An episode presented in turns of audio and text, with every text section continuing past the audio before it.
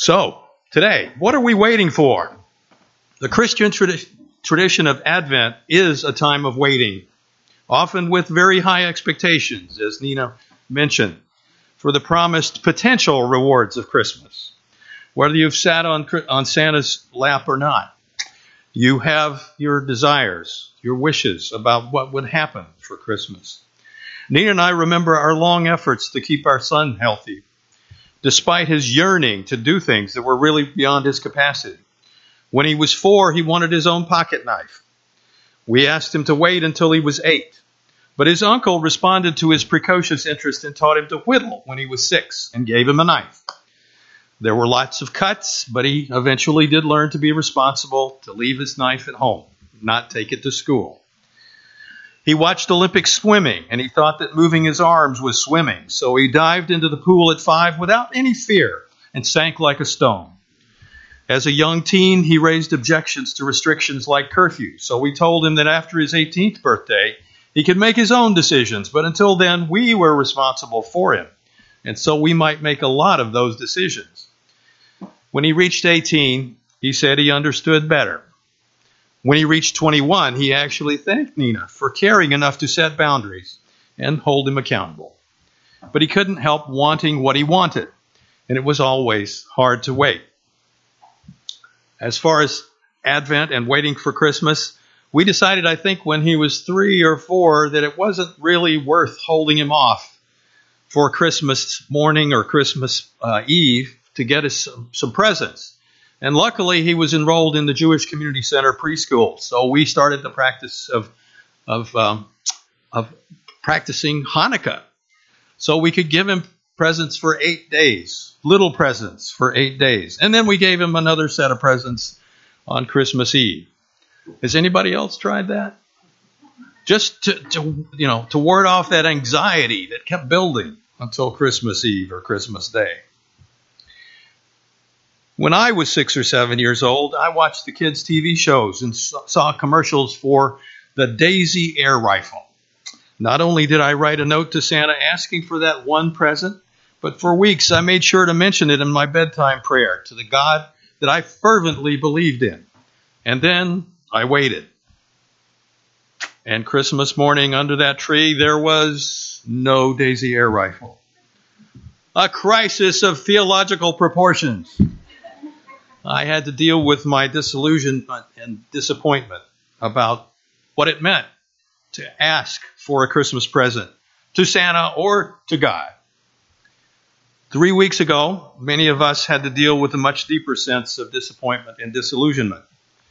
Because eight years ago, we successfully elected a president who offered the kind of idealism that many of us embrace fully, in the sense that it might really be possible to suspend our disbelief and our cynicism, and even expect that it would be possible that the song We Will Overcome could be achieved in our lifetime, that racism and classism could be dissolved, that the greater view of how to deal with the important problems of our time could be achieved. The election process this past year was a definite contrast to that for most of us in this room. We had to reconcile our hopes and prayers and projections of how our leaders and our society should reflect our most deeply felt values and priorities. And that was before Election Day. A few days ago, I put together a Thanksgiving letter.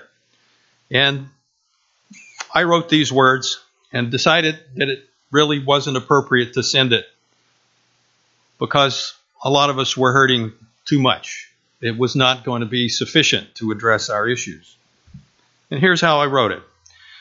These past few weeks have been extra difficult for many of us for various reasons. Much of our attention and energies became focused on national issues on top of our usual daily stuff work expectation, ordinary family concerns, dealing with minor illnesses, or coping with treatment and healing from major diseases, which are too often becoming commonplace among all of us. In short, as our friend Mel has expressed it recently, even before the election, we were sick and tired. And now we're really sick and tired for a lot of reasons. Our church community and Nina and I have not been immune to any of these factors, to say the least. The campaigns and the conventional poll predictions for many of us raised our hopes and expectations for an outcome somewhat different from what we experienced on the hours and days after midnight of Election Day. This reality is difficult for some of us to welcome or even accept. How do we cope and get well now? In learning the basic practices of nonviolent or compassionate communication, Nina and I have been taught that the identification and ownership of our own feelings can be a first step in self awareness and movement toward healthy relationship with others, especially with those with whom we disagree. And here are ours. We felt and are still feeling a range of emotions beginning with disappointment and sadness through frustration and anger from anxiety to emptiness and to even to moments of despair. Your own reactions to the election might be particularly important to acknowledge for your psychological well being, your health. Did the election go the way you expected or hoped? Are you okay with the results? Perhaps relieved or even pleased? Are you worried about the implications, even if you were on the winning side? Or are you in denial and enraged? Your answers to these kinds of rhetorical questions may be indicators of your present emotional state. But how we deal with our feelings may help us move forward constructively toward wholeness or not. Important action questions you might ask yourself What can we do? What should we do? What will I do to resolve my inner turmoil? Do you plan to get tickets to the inaugural balls or apply for an appointment in the new administration? Do you plan to resign your position? Are you preparing yourself for strategic redirection, privatization, or down, downsizing in your present job? Are you working for Halliburton? Are you practicing wait and see suspension of judgment or duck and cover techniques? Are you making plans to immigrate? Why? Do you prefer Canada, Mexico, Europe, Mars, or somewhere else? Do you want to be part of organized support for positive policies, whether they happen to be coincident, coincident with the Trump policies, or will you be identifying with polarized opposition against policies with, with perceived negative outcomes for the future? Will you plan to participate in the inaugural parade on January 20 or on the January 21st Women's March on the District of Columbia, or further actions that may follow that or precede that? It's all about what, how we deal with our anticipation and, for some of us, disappointment, frustration, anger. A lot of emotions can come up because of our anticipation of what was going to happen and our anticipation of what is still going to happen. Our life's journeys always include an element of anticipation which can be destructive of our psychological well being. The German poet Rainer Maria Rilke sensed this deep truth that we are impatient about living day to day because we want immediate, clear answers. Sometimes, even if we don't like those answers, we want to know what they're going to be. Rilke wrote about that impatient waiting. He says, Live your questions in the present, now. Perhaps someday far into the future, you will gradually, without even noticing it, live your way into the answers that you are seeking. In other words, life unfolds in ways we really can't predict. My colleague Shelley Page, who's a minister in Iowa, writes that her practical advice for making the time of waiting, anticipation, more productive rather than passive, as a time of growth and insight, is to try to be more intentional and focused on the reality of our present circumstances using three key concepts.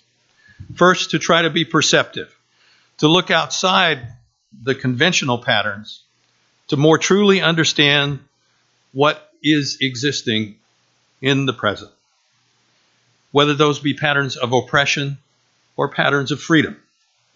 Second, she says we should be conceptive, to try to brainstorm and find new ways to collaborate with others who share our values, whether it takes of our giving of our energy, our resources, or our time to the causes that we can share. Third, to be, to be receptive, to open ourselves, to learn the truth about how, those who are oppressed by current policies or by future policies, to see the reality from their perspective and accept both the burdens and the gifts which can emerge from that knowledge, that understanding, that true compassion. And this is for people who are in opposition to us as well as the people who are in sympathy with our values. In the unsettled and disruptive environment we are now living in, most of us can benefit from those three, what I call B attitudes being perceptive, being conceptive, and being receptive. To roll up our own sleeves to support and work alongside the communities of those who are marginalized and threatened, to boldly and bravely address the oppression and injustice in society, to imagine a different future but to be in active communication and linkage with those who are, shall we say, of a different persuasion. This coming Thursday, for example, faith leaders from throughout Loudoun County will be gathering under the sponsorship of the local interfaith clergy group and the Bridges organization. This, these two groups have come together in hope to develop a systematic action plan for addressing the potential for threats against immigrants and Muslims articulated by members and allies of the incoming federal administration. We are also concerned about how the police power will be exercised either to protect or to oppress black communities. How might that happen? At a recent meeting, I suggested that active collaboration with the Loudoun NAACP could be envisioned to plan, publicize, and implement the annual MLK Day parade in the week of the inauguration of the president. That might be one effective strategy for raising public con- consciousness. We are now aware that the same week, the day after the inauguration, the planned Women's March at the Capitol may also be an important, important marker for those who feel that they need to be engaged in active struggle or support of different policies than the ones that the administration brings forth. But these are just the beginning steps for what is likely to be a long and arduous journey. Some of us are aware that uh, in the days, in the weeks following the election, somebody came up with the idea to use a safety pin as an active marker of support for those who may be oppressed, be they immigrants, be they Muslims, be they uh, members of the of the oppressed black community. But we understand that it's a complex decision to wear a safety pin as more than an empty gesture. We understand from reading that this safety pin was actually adopted by those who were trying to stay within the European community in the vote in Britain, which actually went adverse to that position. Now we understand a different meaning for the safety pin to stand alongside those who are threatened, to understand that we may be called upon to defend those whose rights may be infringed. What would you decide if you understood that it was more than just a gesture? That it was a communication that you are in support and will defend someone that you are in the immediate environs of their being oppressed, or that you are perhaps in sympathy with the um, uh, efforts that Natalie was talking about to avoid the invasion of the water rights of the native peoples of, um, the, of the Dakotas. What will you do? I found a, a letter from a Native American woman who writes about what's involved with that Dakota protest on the pipeline. She writes among a much longer letter.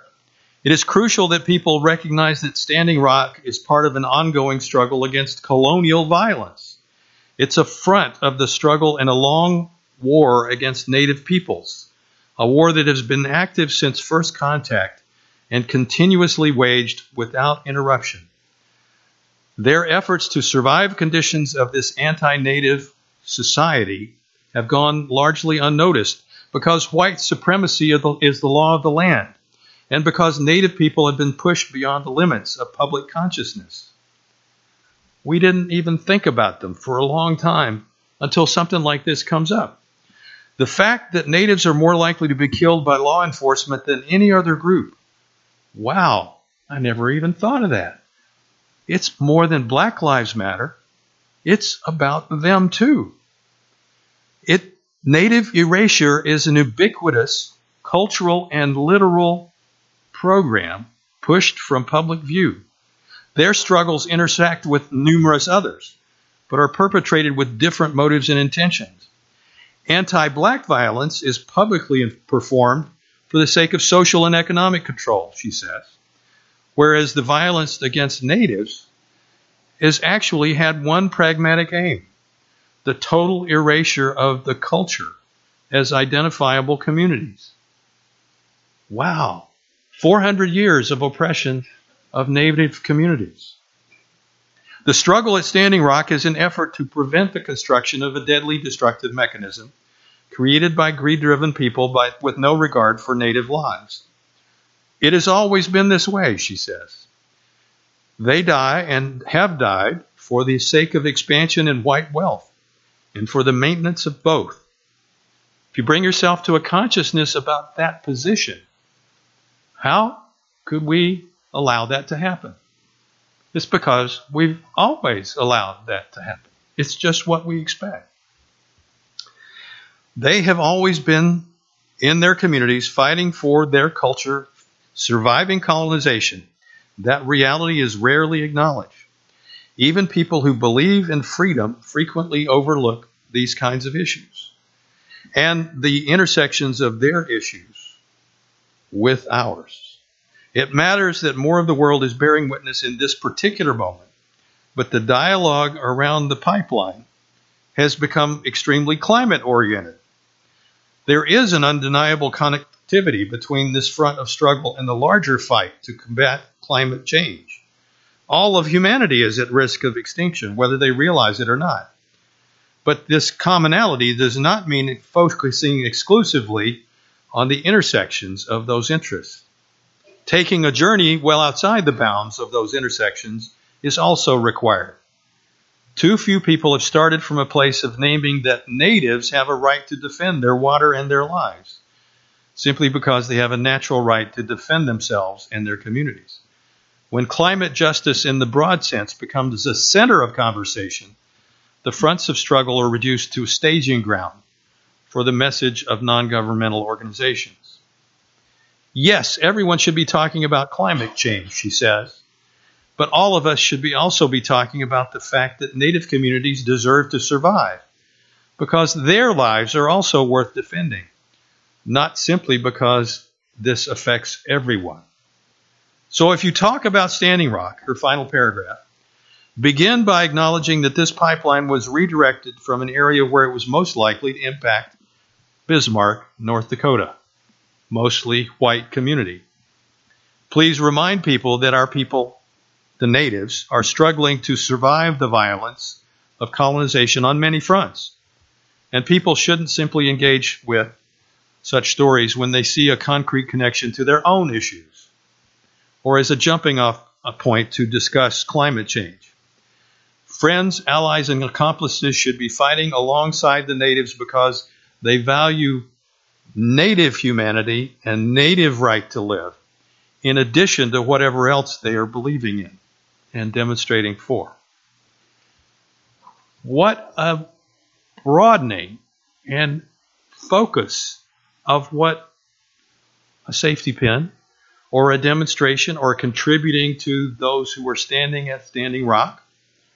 50 Unitarian Universalists were among 500 three or four weeks ago 50 Univers- Unitarian Universalist ministers responded to a call from their colleague to show up, to be present. As the snows have fallen and the winds come up and the temperatures drop, they're still I understand, thousand people at least there in tents with their little wood or Coleman stoves. And tomorrow is supposed to be a big confrontation with the, um, with the security forces, with the sheriff's people. It's a big deal to those folks up there. And if you were to choose to wear a safety pin, what would it mean to you? What would it mean to you if you're in the metro, for example, and somebody comes in and harasses a woman wearing a hijab? What, what do you think you would do to help defend that person? Do you confront the person who's, who's being aggressive? Or do you go to the side of the woman who's being um, attacked and be in communication with her? That's what's been suggested in the online materials that I've seen. It's a very complicated thing. But here's a little simple thing. When I wear this safety pin, that means you are safe with me and I will stand beside you. That's a simple thing. But it's more than that, too. You have to decide how much you're willing to risk and whether you are going to be available to bring in other people who aren't wearing safety pins but can be with the struggle to defend those who are being oppressed. I understand that this is a politically volatile time and a moral question time about a lot of issues. The defense of the pipeline is just one of hundreds of particular issues that we could be involved with as individuals or as a collective. But you have to make your decisions. You have to understand what you are risking, what your, your actual engagement means to you. I found a particular poem that I would like to share with you as we run out of time now. It's um, a poem from June Jordan from 1978, presented at the United Nations in memory of the 40,000 women and children who in 1956 presented themselves in protest in the capital of apartheid in South Africa. Here's how it goes Our own shadows disappear as the feet of thousands by the tens of thousands pound the fallow land into new dust that rising like a marvelous pollen will be fertile, even as the first woman whispering imagination to the trees around her made for righteous fruit from such deliberate defense of life as no other still will claim inferior to any other safety in the world. Safety. The whispers, too, they intimate to the innermost ear of every spirit. Now arise they carousing in ferocious affirmation of all peaceable and loving amplitude around a certainly unbounded heat from a baptismal smoke where, yes, there will be fire. And the babies cease alarm as mothers raising arms and heart high, as the stars so far unseen nevertheless hurl into the universe a moving force, irreversible as light years traveling to the open eye. And who will join this standing up? And the ones who stood without sweet company will sing and sing back into the mountains, and if necessary, even under the sea. The closing line We are the ones we've been waiting for. We are the ones we've been waiting for. At our ministers' gathering at General Assembly several years ago, we were privileged to have Dr. Ysaye Barnwell of Sweet Honey in the Rock teach us a chant using those words. And I would invite you to sound out these words with me.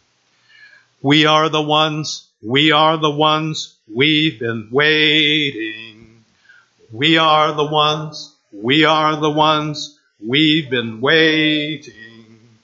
We are the ones, we are the ones, We've been waiting. And then the, the complementary high, high notes for that. We are the ones we've been waiting for. We are the ones we've been waiting for. We are the ones we've been waiting for. And then under that, the bass line. We are the ones, we are the ones, we've been waiting. We are the ones, we are the ones, we've been waiting. Add the high notes. We are the ones, we are the ones, we've been waiting. We are the ones we've been waiting for. We are the ones we've been waiting for. We are the ones we've been waiting for. We are the ones we've been waiting for. We are the ones we've been waiting for. That's enough for now. This has been a day of experimenting with sounds. But you get the point. What are we waiting for? Who are we waiting for? I th- submit to you that this is a time when we can make decisions about whether we will wait or whether we will use our individual and collective power to reclaim our power, to understand that it is our country, it is our world, and it is our responsibility to be in alliance with those with whom we agree, in communication, in dialogue with whom with those whom we disagree. It is a profound safety pin to hold and to wear if you choose to engage. Thank you for your attention. Blessed be. Our closing song today is number 119 in the Great Hymnal. Once to every soul and nation. Let's just sing the first verse since we're running over a little bit.